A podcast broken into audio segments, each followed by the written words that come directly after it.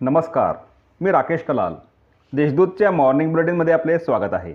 ऐकूया नंदुरबार जिल्ह्यातील ठळक घडामोडी. सारंगखेडा येथील दत्तप्रभूंचे हजारो भाविकांनी घेतले दर्शन. सर्वज्ञ श्री दत्तात्रय भगवान की जयच्या घोषणेत सारंगखेडातील एकमुखी दत्तप्रभूंच्या दर्शनासाठी पहाटेपासूनच स्थानिक व परप्रांतीय भक्तांनी रांगा लावल्या होत्या.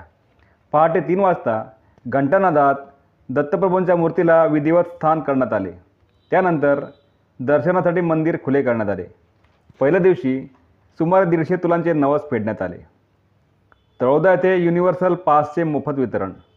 तळोदा येथील स्वर्गीय बबनराव छगन पैलवान यांच्या पुण्यतिथीनिमित्त रोहन माळी मित्रपरिवारातर्फे कोरोना लसीकरण व युनिव्हर्सल पासचे मोफत वाटप करण्यात आले.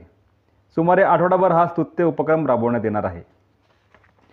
उसाला भाव नसल्याने शेतकरी संतप्त तळोदा तालुक्यातील चिनोदा परिसरात ऊस पिकाची मोठ्या प्रमाणावर लागवड करण्यात आली आहे. मात्र खानसरी तसेच कारखान्यांकडून ऊसाला योग्य भाव मिळत नसल्याने ऊस उत्पादक शेतकऱ्यांकडून संतप्त प्रतिक्रिया व्यक्त केल्या जात आहेत. वीज चोरी प्रकरणी दोघांविरुद्ध गुन्हा. वीज वितरण कंपनीच्या लाईनवर आकडी टाकून वीज चोरी केल्याप्रकरणी दोघांविरुद्ध गुन्हा दाखल करण्यात आला आहे. हर्षल संजय सोनार प्रवीण वसंत जोरी अशी वीज चोरी करणाऱ्यांची नावे आहेत. विवाहितेच्या छळ प्रकरणी सहा जणांविरुद्ध गुन्हा. चारित्र्याचे संशय घेऊन विवाहितेच्या शारीरिक व मानसिक छळ केल्याप्रकरणी पतीसह सहा जणांविरुद्ध दडगाव पोलीस ठाण्यात गुन्हा दाखल करण्यात आला आहे. या होत्या आजच्या ठळक घडामोडी. अधिक माहिती आणि देश विदेशातील ताज्या घडामोडींसाठी देशदूत डॉट कॉम या संकेतस्थळाला भेट द्या.